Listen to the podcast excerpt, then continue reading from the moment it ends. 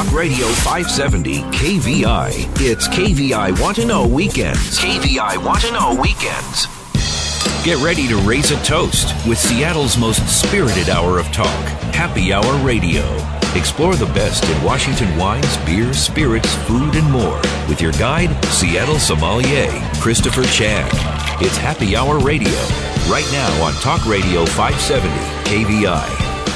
Well, hello, Seattle. Happy birthday, Puget Sound. It's actually my birthday, and I'm Christopher Chan, your host of Happy Hour Radio. Thanks for spending Saturday night right here on 570 KVI where we talk about the best in wine, beer, cider, spirits, food, cocktails, events, and education from all around the world. And I've got uh, a very worldly gentleman on the line, and he's uh, representing um, a very fine distillery out of Scotland. And Scotland is uh, a big piece of uh, rock there out in the, the water, the North Atlantic, but also has a couple islands. And today we're going to chat about uh, Highland Park. And uh, I have the pleasure of having the brand ambassador, Martin Markvardsson, who is actually on the phone and he's calling from 9,000 feet above in the air at, uh, in Denver. Hey, Martin, welcome to Happy Hour.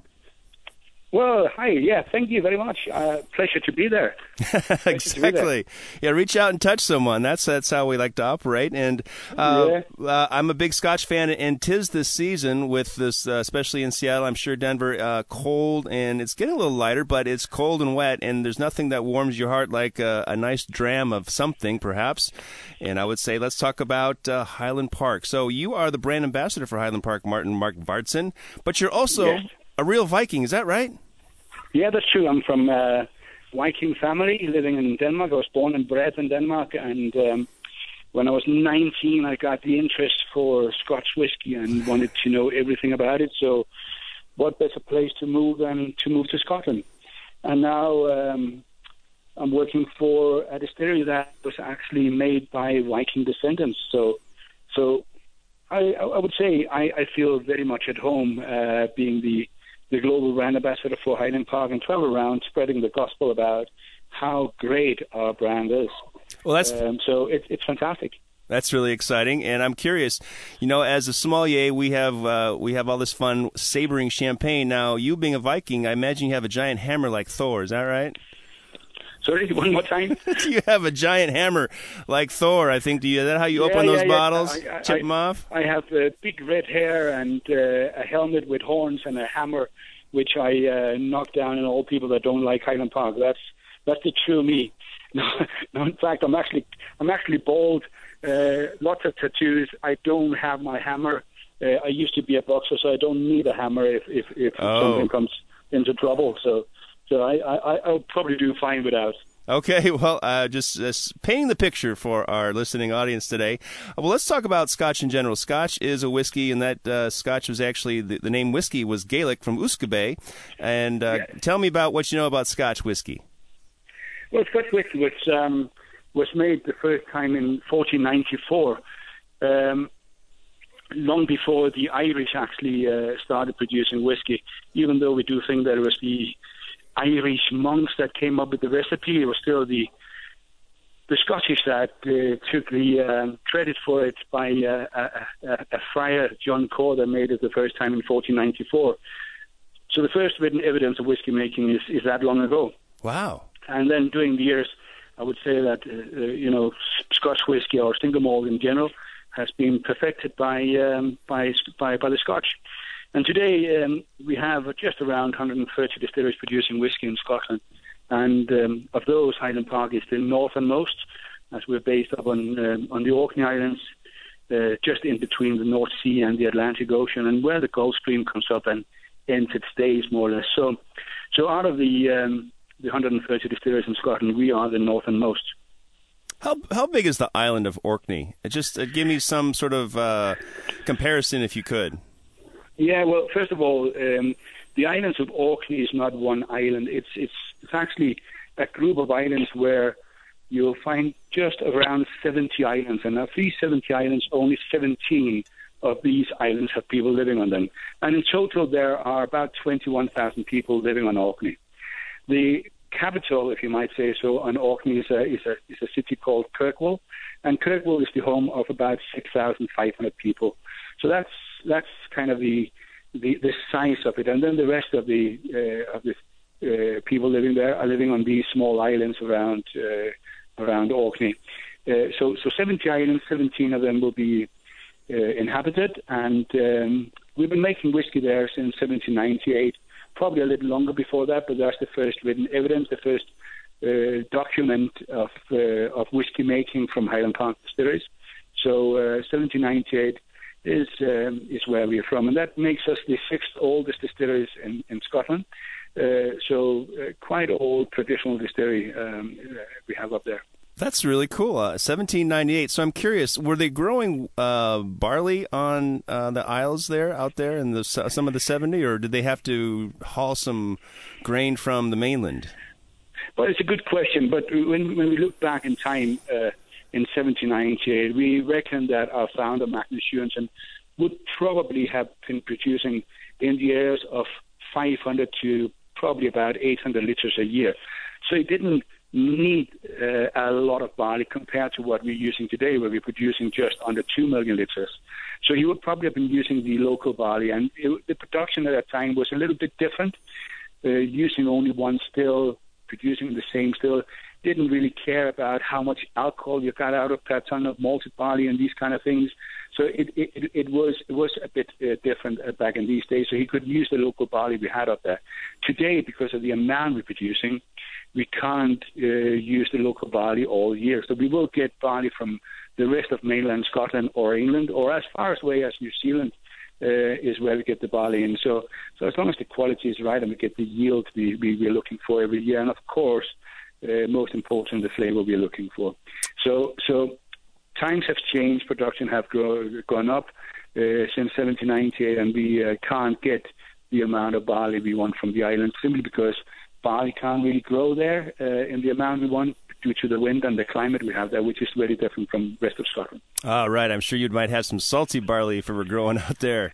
Um, curious. Oh, yeah, yeah. You know, when when we think of Scotland, we think about uh, the term Glen, and uh, whether it's Glenlivet or, or Glenmorangie or you know the the host of the different glens. I always thought that it was important for a distillery in Scotland to have a great source of water. Does Highland Park have one of those?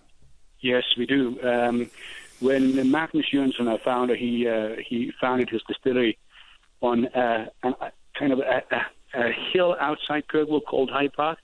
He was first of all looking for um, good source of water, and he used a beautiful spring called Cattie Maggie Spring. Later, um, we uh, didn't get water enough from that, so we're using something called Crantit Spring. So the water is local water from springs on Orkney that gives us water enough for our annual production of, of the 2 million litres. So we are look, using local water, local, local springs from, uh, from, uh, from Orkney. Well, I know that uh, I have the pleasure of, of, hosting a few expressions here of Highland Park. Um, why don't you tell me the whole lineup of Highland Park uh, Scotch whiskies that uh, are produced there on the island of Orkney? Oh, we have quite a few. Um, we have our own uh, range for travel retail, which is is something called the Warrior uh, range, where we talk about. Um, we, we like to tell stories when we create whiskies as well. So if you look at what we have for travel retail, it's it's names like Sven, Einar, Sigurd, Harald, and so on, um, which tells the story about old Viking warriors.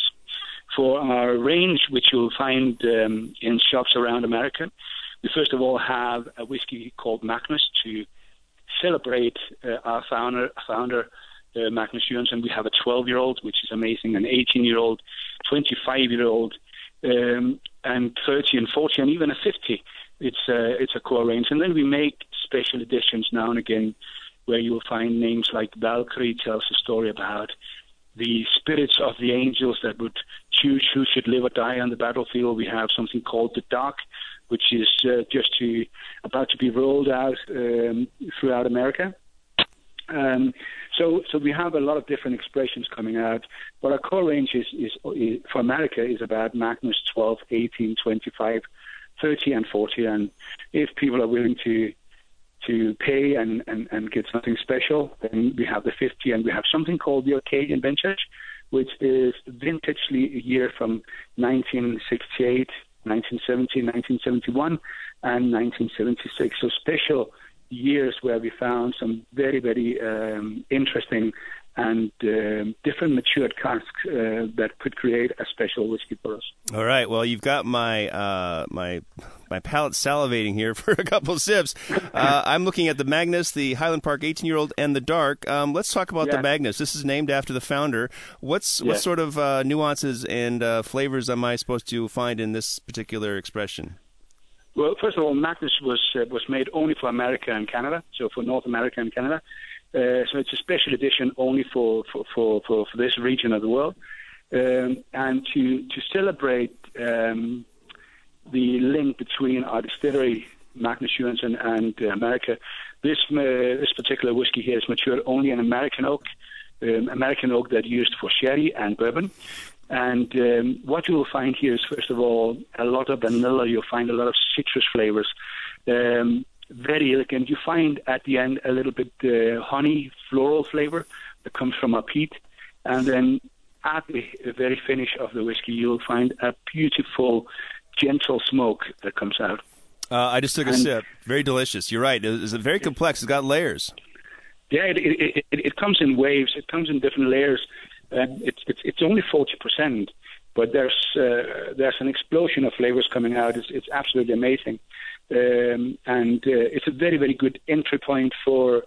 Uh, for people who wants to say hello to the single malt world, the Scotch single malt world, and it's a very good introduction to what Highland Park is all about because it still carries our so-called DNA, where you find the beautiful floral honey smoke at the end. This is something we always go for: some sweetness and this uh, this the smoky edge to it at the end, which is not to be associated with um, with whiskies from Islay or other of the Western Isles, because the peat we're using on Orkney is very different.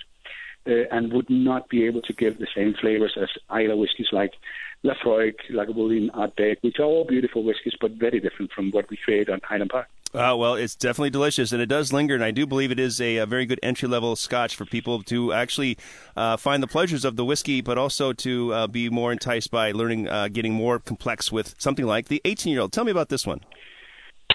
Well, the 18 year old is one of the most award winning whiskies in the Scotch whisky history. Um, it's also the only uh, spirit ever to win the Best Spirit in the World award two times. Uh, so here we're talking about whiskey that is very, very elegant. It's complex. It's it's uh, it's balanced. That's three of the things we uh, we always go for. This whiskey here has been matured in European oak sherry cask, so uh, wood that is sourced from north part of Spain, made into casks, and then had sherry in it to up to two, sometimes even four years before we take it back to Scotland, leave the sherry in Spain, take it up to, to Highland Park, fill it with a new make spirit, and leave it in our warehouse for at least 18 years.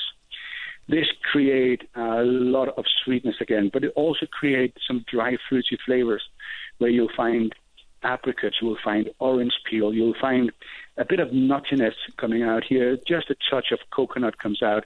You'll even find a hint of cinnamon, and at the very end, the sweetness turns into a bit of marzipan, and then after that, you'll find beautiful notes of, of, of the smokiness again. And I can't say it enough, but it's this honey floral smoke you'll find from Highland Park, which is what we're known for. This is a, a very delicious and uh, intriguing whiskey. It's um, it, Yes. it kind of lingers and it's kind of a cyclone. It keeps going around my palate, even though I've swallowed it. And it's been, it lingers. It's got a long length of about 30, 40, Oh, 50 yeah, this- seconds. This is this, this is a whiskey with a really long finish, and um, even after you know you, you you think it's gone, it will come back in waves. Um, I often tell people when I'm out doing the, the tasting, you know, when you when you think it's gone, you will after a few seconds get what I call the hallelujah moment, and the hallelujah moment here is actually where it lingers, it waters the side of your mouth again, and um, what what what you finished up with first was this beautiful heathery honey smoke, and now it's just become the sweetness. So it's a sweet kind of lingering that comes out at the end, which is absolutely stunning for for, for, for our 18 year old. It's bottled at 43 percent, so um, so again, not a high alcohol volume, but a beautiful set whiskey. All right. It just gives you Hey, a Martin, lot of hold that thought. We're going to come back. We're going to take a little break. We're going to come back and taste Highland Park, the dark expression with brand ambassador Martin Markvardsson right here on Happy Hour Radio.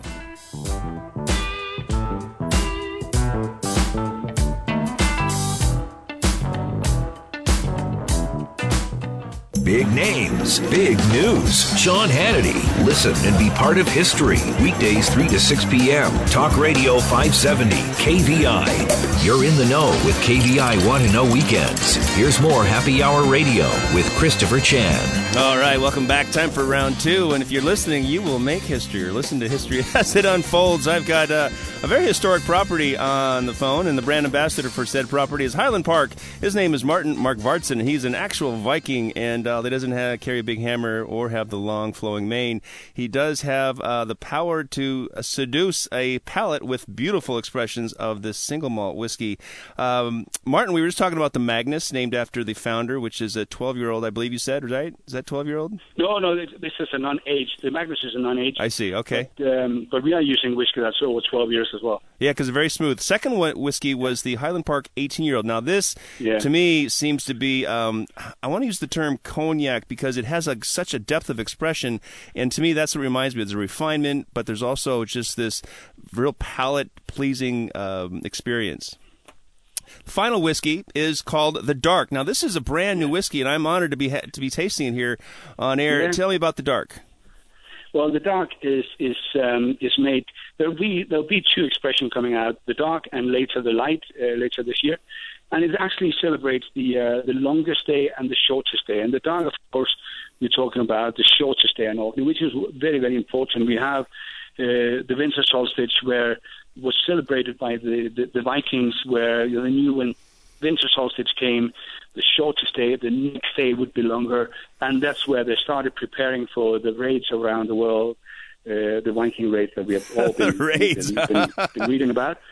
The whiskey itself here, uh, again, matured in European oak sherry cask, uh, predominantly first fill. It's bottled at 52.9% alcohol. It's 17 years old, and we only made 28,000 bottles. And this is an explosion of flavors. You know, you, you, you, you, you taste the first sip, and a lot of action is going on. Uh, again, lots of dry fruit like raisins. You find a bit of uh, the Scottish Christmas cake that comes out, and then it changes a little bit into be a bit more winery, and then suddenly you get an explosion again.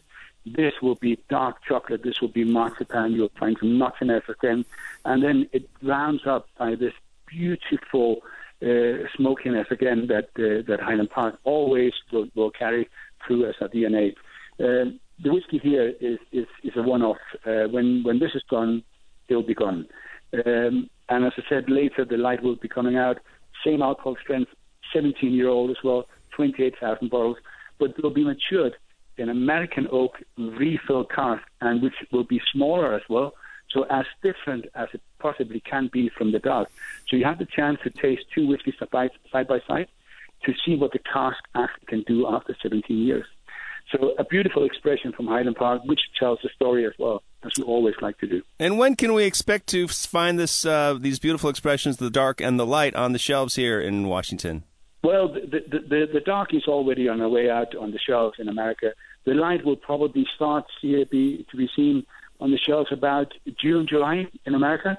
Uh, so, um, so beautiful, and, and you know, if you have one, you need to have the other just to see the difference, and it's uh, it's it's amazing. So, uh, so just tell us a little bit about what we can do at Highland Park and what we're known for. So fun, very exciting. What's a website people can find more information for Highland Park Whiskey?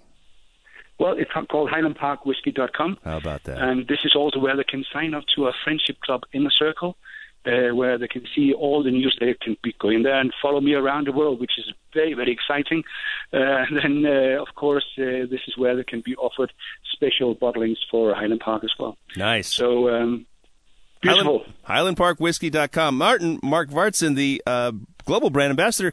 Wow, thank you for sharing the story and some great whiskeys with me here on Happy Hour Radio. Well, thank you for allowing me to be part of it. Thank yeah, you. so fun. Hope to see you in Seattle sometime. Uh, cheers. Cheers. Thank you. Bye. All right, hey folks, um, that was uh, really tasty. I'm it still lingers in my mouth, and maybe it's a little too. It's you know it's hard to start with Scotch for per- aperitifs. Maybe I just need to transition to wine. And I've got two cool cats in the studio today.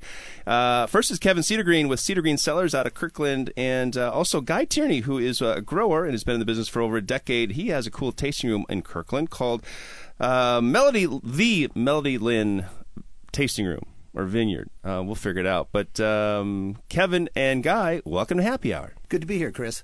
Thanks, Chris. Good to be here. Yeah, well, uh, happy Saturday night to you both, and uh, I uh, hope you learned something from about the Isles of Orkney and uh, some Highland Park Scotch. Good stuff. I know that uh, you were you were sniffing the glasses, but you can go take a sip if you want. so we're past that. Um, so Cedergreen Cellars, uh, Kevin Cedergreen, you are the founder. This is what your 13th vintage? I forget now. Yeah, 2002 was our first, so we're uh, we're starting to get up there. vintage then, yeah. Yeah. Cool. 17, huh? Wow. And so you've mastered the art then, right? You figured it all out? The more you do it, the more you know you don't know. So it's uh, that's the b- beauty of uh, winemaking. It keeps you on your toes. Well, um, it's cool, to, refreshing to see that you've uh, planted roots, so to speak, there in Kirkland, because I know Woodinville was quite an attraction. And you being in the business this long, weren't you making wine in Woodinville for a while? Then you you got a tasting room in Kirkland, is that right? No, I was making my wine over in Eastern Washington up until about three years ago, working for other wineries and using their facilities for my production. And then we bought some property in Chelan, and we were kind of bouncing back between Kirkland and Chelan. And then I was making wine kind of as an interim in Woodinville. And really started enjoying that. Uh, that commute was uh, a lot more uh, palatable than the three-hour drive to Eastern Washington. So I think we're going to settle in there. Maybe do a tasting room later in Chelan, but right now we're we're liking the uh, the Kirkland Woodinville commute. Yeah. Okay. Well, that that's uh, it's obviously a path that we all know and very familiar with. And uh, Woodinville's open like I mean, there's a tasting room open every day, I think, and it doesn't. They're not all open every day, but there's always a glass of wine to be had in Woodinville. And tell me about this Kirkland tasting room you have. Well, this uh, actually, this uh, guy has been nice enough to give me some space to come in and do a release party in Kirkland at his uh, that's the Melody Lynn Vineyard tasting room. All right, now I got it. I that's see. the that's the tie in there. But uh, we're looking at uh, at develop, developing some space of our own out in Woodinville here in the next year. Okay, cool. Well, it's always nice to have friends. And Guy, you're one of the friends of the Vine. Uh, tell us how you guys started growing grapes. Gosh, back in about 2008, when the economy was soft, um, Melody and I had decided that we wanted some ag property. So, like Kevin, we were looking in Chelan and we are looking in Central Oregon. And I had uh, lived in Santa Rosa, went to grad school at Sonoma State. So I had quite a bit of experience in the North Bay. Um, I sold equipment in Napa, Marin Lake, Mendocino, Sonoma counties, construction ag equipment. So I had a pretty good idea what I was looking for in terms of temperature and soil types. Found five acres in Yakima Canyon between Ellensburg and Yakima, and it was just insanely pretty. Lots of water. You know, Department of Ecology was is good to us. So uh, we pulled the trigger, and now we have almost 30 acres.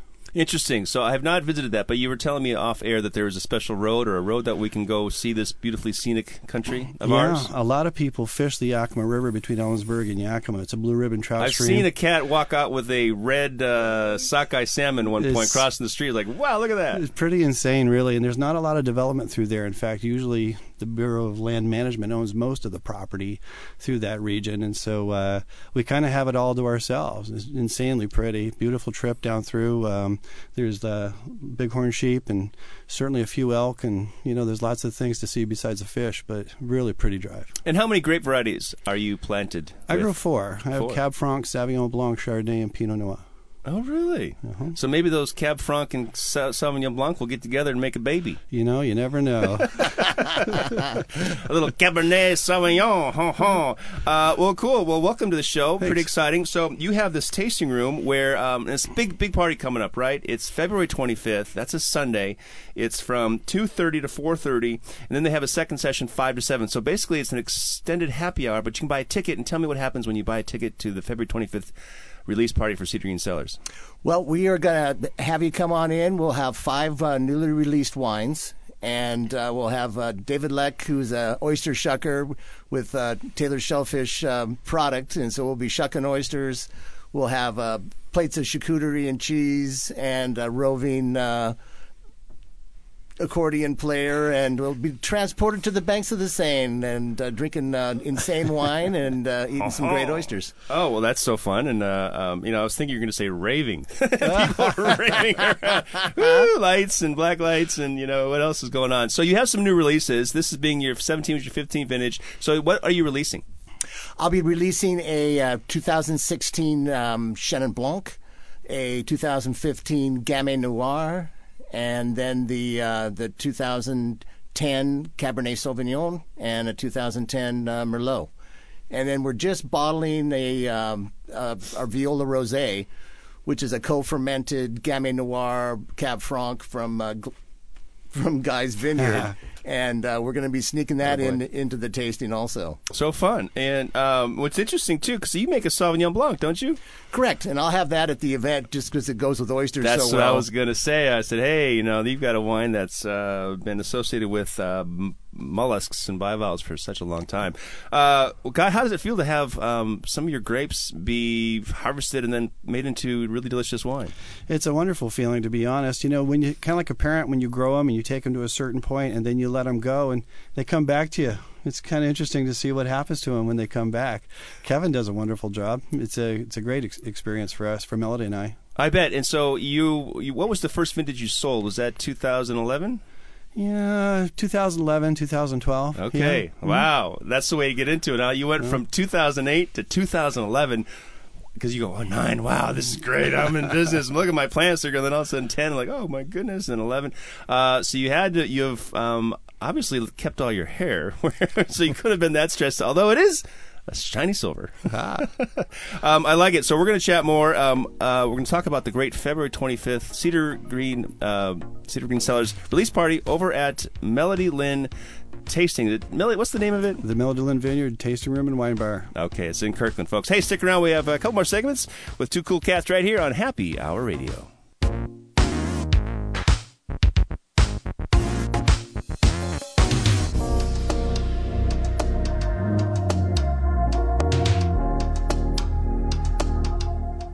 Unapologetically American. Period. Kirby Wilbur. Weekdays 10 to noon. Talk Radio 570 KVI. It's KVI Want to Know Weekends. And you're listening to Happy Hour Radio. Now back to Seattle sommelier, Christopher Chan. That's right. You're getting funky, chunky here in the radio studio. I've got, uh, well, we're not all that chunky. We've got some delicious wines to taste. Uh, I've got Kevin Cedergreen of Cedergreen Cellars and Guy Tierney, who is with the Melody Lynn Vineyard and Tasting Bar in uh, Kirkland. Uh, we're, we're here today talking about the big release party over there. It's February 25th at uh, the Melody Lynn Vineyard and Tasting Bar, Kirkland. Uh, you have five expressions you're going to release, and Kevin Cedergreen, you brought two for me to taste. What do you have? I've got a, uh rosé that's a blend of uh, co-fermented Gamay Noir and Cab Franc. Great uh, strawberry raspberry combination, and um, that com- that combination. And then there's got some nice floral notes to it, and uh, it's it's soft. It's got great acidity, mouth filling, and I'm really enjoying that this year. I, I'm just taking a sip of it, and I, I commend you. You know, you, you- it's you figured out mouthfeel, you figured out natural acidity. Um, the color is is beautiful patina. It's just a very very light, which gives us that Provence style. Although Gamay and Cabernet Franc, very interesting. Two distinct regions, whether you're in the south of France or in Bordeaux or in the Loire Valley for Cab Franc. But uh, Gamay Noir, obviously a Beaujolais grape.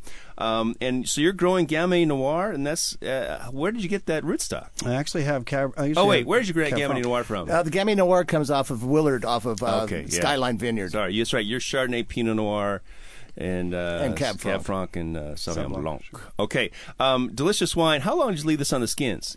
That was only on the skins about six and a half hours. So it's pretty pretty quick on the skins, and like I said, we um, we we co-fermented the two the two juices together, and um, you know, I didn't think at originally I wasn't uh, certain about the combination of the two grapes, but they taste wonderful. And then I did a little research and found that the people in the Loire blend those two grapes together a, a fair amount. So I said, well, okay, it's great minds uh, work in the same direction, and uh, we ran with it. Oh, that's right, because it was Philip the Bold, I think, uh, the Duke of Burgundy, that said you can't have these great. You can't have. Well, no, they couldn't have. They wanted to get rid of Pinot, and they wanted to get rid of Gamay Noir. They wanted the Gamay out of Burgundy. Yes, and so they started growing it up there because they had summer palaces. Uh, really delicious, and the fact that you have a special name for it, Viola's Red or Viola's Rosé. I mean, yeah. Well, viola is the it's also the, is the genus for uh, for pansy. So it's a little uh, homage to uh, to the light pastel uh, flowers of uh, of spring that uh, we we harbor in here. so very Monet. Uh, pretty cool. And um, you have a second wine here, which is actually the Gamay Noir. Yes, we've got a Gamay Noir red wine. And this is the first I've I've used the Gamay in my in my rosé for a number of years, but 2015 we had such a great year that I went ahead and took part of those grapes and did a red wine with it. And you know, it is a mouthful of fruit, the same um, violets and um, raspberries and nice acidity. Um, the other night we had some Cioppino. We uh, tasted that Gamay with it, and it was just an awesome combination. So it's a it's a wonderful food wine. Well, you, you did great job managing tannin because I think a lot of times when you're drinking Beaujolais, you get the Cru Beaujolais, one of the, those uh, is Morgon or Fleurie, but you get the ripeness of fruit, and sometimes you get some more tannin with those wines because it's just that style and, and the region is. How old are the vines here for Gamay Noir? These came, these vines are about seven years old. Wow. Um, and I like the fact they're still youthful. Yes. but they show a lot of promise, and they actually have some of that uh, that Morgon or the Beaujolais character. You're not doing anything. You're not doing uh, um, what you call carbonic maceration. No. Nope. Yeah. So I'm not getting that grapey flavor. I'm getting real true uh, variety. Uh, of the, the flavors of the, the characteristics of Gamay Noir, which is more of that uh, slightly red, dark red, blue, purple fruit. Um, although you do get some strawberry here, and it's it's a very light wine. I like that you paired it with Cioppino because seafood is a difficult pairing for red wines, and typically I would always say Nero d'Avola. Why? Because it's Sicilian, it's, it's hot, but it doesn't have any tannin. And the tannin is always one that messes up with seafood. And this this tannin is so very delicate. 100% stainless steel. Uh, actually, this goes into um, this goes into puncheons, 500 liter puncheons, and uh, we leave it on puncheon 18 months. All goes right. through goes through ML naturally. You know, uh, Gamay Noir has a boatload of malic acid in it, so once that all converts over to lactic, you really get a nice creamy mouthfeel and uh, some nice depth of uh, flavor to the wine. It's um, it probably does not express the typicity that you would find in Beaujolais, but no, not uh, yet, but it's you know again they've been doing it for 300 plus years. So Well, we're we're a different uh, we're a different chunk of weather, and uh, I think the wine stands on its own. I, I agree. Uh, and, uh, congratulations for, for being bold and for all for doing it right. It tastes great. I think it's quite delicious. Uh, this big release party, you have two sessions. It's, it's uh, Sunday, February 25th. Correct. So anyone who's not going to Taste Washington, you go Saturday to Taste Washington. You come out Sunday and you head over to uh, Kirkland to try some oysters and some charcuterie, some cheeses, and five new releases, including the 2017 Viola Rosé and the 2015 Gamay Noir. That's right. And this is all going to take place at Guy Tierney's. Guy. Ha ha. I was thinking not French. Ha ha. Senor. Monsieur. Uh, the, yeah. All right. So Melody Lynn Vineyard and Tasting Room. Um, what's on the menu there? How, when's it open? How do you guys serve lunch or are you got the? Uh, do you have the like the pints of Olympia for a buck fifteen? No, but we will. Uh, the first seating starts at two thirty, and the second one starts at five. Um, we'll be providing the charcuterie, and Kevin's providing the oysters. Uh, and of course, we have the spot and some of the servers. Our charcuterie is coming from Glondo's and uh, and Cle Elum, if you're familiar with it, a little Italian place on Main Street.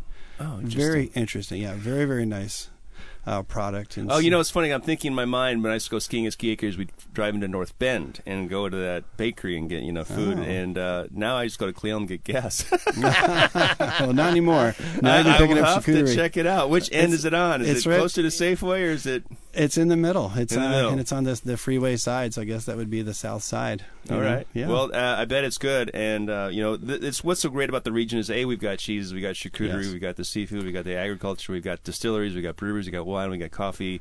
Uh, we probably just don't have any tea, although we got salt. I mean, every, we've got so much here in this little neck of the woods. It's no wonder everyone's moving here, surprising. yeah. uh, and it's worth the drive. Well, yeah, to Olympia maybe, right? we were chatting about that. Uh, let's talk about some price points. Uh, your Viola Rosé, Kevin, 2017 from Cedergreen Cellars is uh, 17.99. Seventeen dollars uh, in the retail at the uh, at the winery. All right, that's what I'm thinking. And the Gamay Noir, that's going to be. Ooh, I bet you that's probably 32. Twenty five. Nice, Yep. Nice. Uh, that's because it's those puncheons. You weren't buying. Uh, not buying, buying as much oak, and uh, and it turns over a little bit quicker than the Cabernet or the uh, or the or the Merlot. No, it's fun to see uh, screw cap, and you've you were cork for many of your like the Thuja, right? That was under cork for a long time, wasn't it? Correct. And uh, when did you start using screw cap? Uh, I started using screw cap uh, when I got a bad batch of cork, and uh, but you know we've cleaned up the industry, and um, I still like my white wines under cork, and the I mean my white wines under screw cap, the rosé I like under screw cap, and I think the um, the Gamay Noir lends itself to that. Um, that same kind of that freshness, the tin liner, and it keeps it keeps it nice and tight. And then I've actually moved the Thuja into the uh, into the s- into the screw cap also, Mm. and it's just the Merlot and the Cabernet that I do under cork now. Isn't it interesting for both of us, uh, all three of us, to be in the industry to see how screw cap was much maligned? Now it's just it's easy access and no one thinks about it. And I always thought it would take somebody like mm, a big a big name that had a high quality level that said, "Hey, we're doing it. It's okay." Yeah, but it was really the smaller producers who started doing it, and then it's just become ubiquitous. Even with the cats over, the, all the imports we get now from New Zealand and and, and Right, uh, right. Provence, um, very accessible. I always say like it because you can sneak a glass and. No one can. Pop, no, shoot, who's Well, they, that? they love it at the the bartenders love it too. So Yeah, they because do. when they're whacking and cracking them, they can really they can really move some wine. And for off-premise sales too, for the boat traffic in downtown Kirkland, it's actually a great it's a great feature to have screw caps. Wow, I wonder if you could have like one of those little little uh, rope pulleys, little uh, what do you call it? Zip line. Clothesline pins. Little, they put it in Great idea. order. It's a great idea. Vino zipline. Right, Vino Zipline. Um, have Have you thought about doing anything else outside of any alternative packaging just for fun? You know, I have considered the um, the Biopacks or the the wax lined, uh, you know, like milk container Right. type things. I think that's not a that's not a bad way to go. Um, but I like about I like the serving size of a bottle, and I like the uh, Oh. the control I have over it. And um, you know, like I said, I could I could consider the the wax lined container, but I don't want to go into uh, tin or I don't want to go into cans or Right. um, or the bags or any of those kind yeah, of there's just something about the can. The can wine just does not elevate its um, perception at all for me. Unless, uh, of course, you know it's blazing hot and it's still cold in my backpack. But I don't hike anymore anyway. So, uh, Guy, you've got 30 by the glass selections, correct? Correct. About that, and uh, what do they range from? Are you just Northwest, or does uh, uh, Melody Lynn appreciate uh, other places? Oh no, all all Washington, all Washington wines, and uh, a lot of it is fruit that we grew and we sold to people like Kevin, and we brought it back in. So uh, not all of it. You can't grow it all. You know, we don't grow Petit Syrah. We don't grow Gamay. Well, at least not saying yet. that you only had four varieties, Yeah. there's like 53 now, I think, in the state Ah, of Washington growing. right. So you're just under 10 percent. Um, but I got the good ones. yeah, and you have great stemware. You mentioned Riedel. Right. Uh huh. Yeah, and, uh, what kind of menus do you, do you serve there? Lunch or dinner? Oh wait, hold on, hold that thought, because I'm getting hungry. This is Yeah. Saturday night, and I've got a little wine in me, a little Orkney Island in me. Uh, speaking with Guy Tierney of the Melody Lynn Vineyard and Tasting Room, and Kevin Cedergreen of Cedergreen Cellars, who's having a big party February 25th. Hey, we'll have one more segment, so stick around right here on 570 KVI.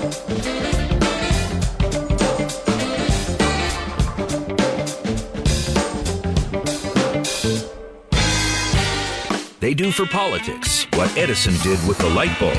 Kirby and Carlson, weekdays 8 to 10 a.m. Talk Radio 570 KVI. KVI Want to Know Weekends continue.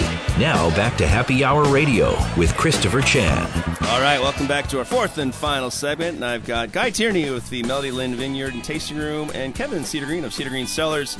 Uh, he's got a big party coming up on February 25th. So, uh, how does someone get tickets to this huge five wine release party with oysters, charcuterie, cheeses, and live music? Well, what we're doing is you uh, contact info at cedergreencellars.com and RSVP, and we will hold a spot for you at the event. Or you can call 425 827 7244. And uh, Operators are standing by right they now. are right there right now, and we'll we'll hold you a spot.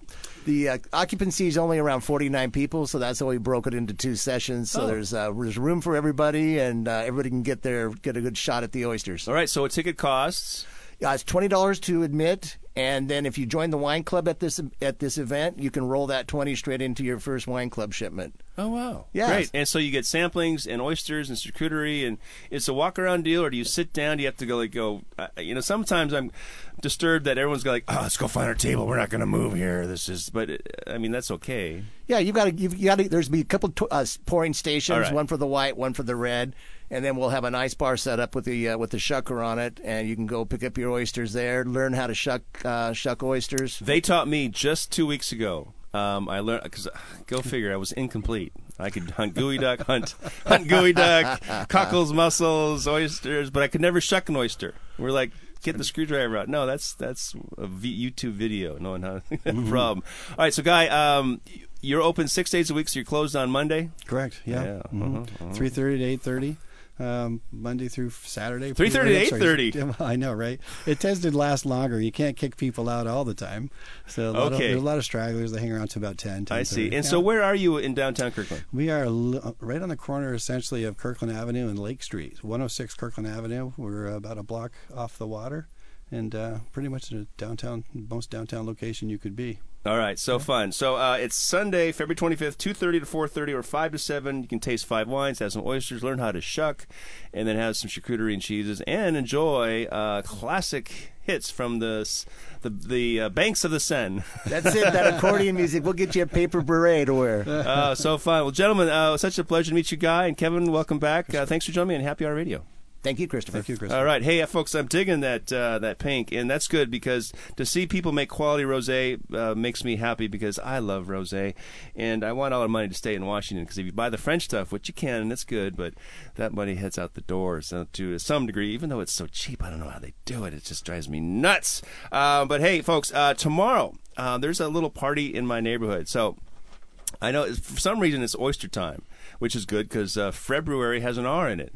Wait, no, with yes, of course. That's why it's the June and eight, uh, June and July and August. So they should in May, uh, May, June, July, August. You should uh, uh, anyway. Uh, Sunday tomorrow uh, down at the West Seattle Brewery, which is just below my uh, deluxe mansion compound on the top of West Seattle and Admiral. Uh, check this out. So you've got uh, a oyster tasting, you've got some beer tasting, and tickets are thirty five bucks, which is cool. Uh, 35 bucks for West Seattle or 20 bucks down in uh, February 25th. You get oysters and charcuterie and cheeses and wine. Um, And anyway, accordions. And accordions, yeah. So it's the we need to raise Alki Oyster. Festival.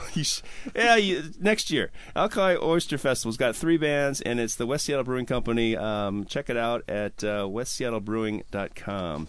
Uh, also coming up is uh, the Taste Washington event, and that's next month, and it's coming up late in uh, it's February 22nd, 3rd, and 4th and 5th. Thursday, Friday, Saturday, Sunday. Uh, of course, you'll find 200 wineries and uh, a host of restaurants producing, hopefully, producing great food. I know that. Uh, this is the year 26, I think, 26th anniversary of Taste Washington. It's always a fun time uh, because you can park, you can take an Uber, and it's it's just down at CenturyLink Field. It's a great walk around tasting. There's two days of fun and excitement, and uh, I recommend uh, you go check it out. There's lots of um, lots of cool classes and uh, chef cooking demonstrations too. But uh, I skipped one. Seattle Food and Wine Experience coming up on February 24th. That's what I was thinking about it. So that was great because it's only on Saturday. So you can go Right. to the February 24th at the Seattle, no, at Bell Harbor, which I will be at the grand tasting. Uh, because, gosh, my New Year's resolutions have gone out the door. I make ones that I can really stick to: drinking better, eating more, or eating well, something like that. But Seattle Food and Wine Experience, Seattle Wine and Food Experience, is uh, February 24th, and then of course we have Kevin uh, Kevin Cedergreen hosting the uh, North uh, the Northwest Grand Release Party with oysters and accordions, and over at Guy Tierney's place. Um, I just picked up my new Sip magazine, Sip Northwest.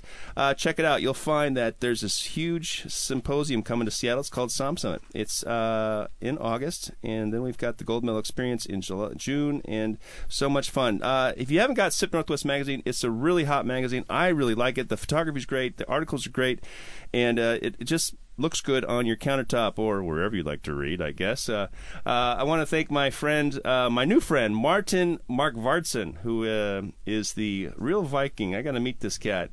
It'll be fun to take a picture. Never had a real Viking. Um, Although uh, Highland Park rocks, Cedergreen Cellars rocks, and we'll find out about Melody Lynn Bistro. Wait, not Bistro. Tasting Room and Vineyard. Hey, folks, hope you enjoy the show. See you next week right here. Uh, 570 KVI. Life's always better with a designated driver. Bye.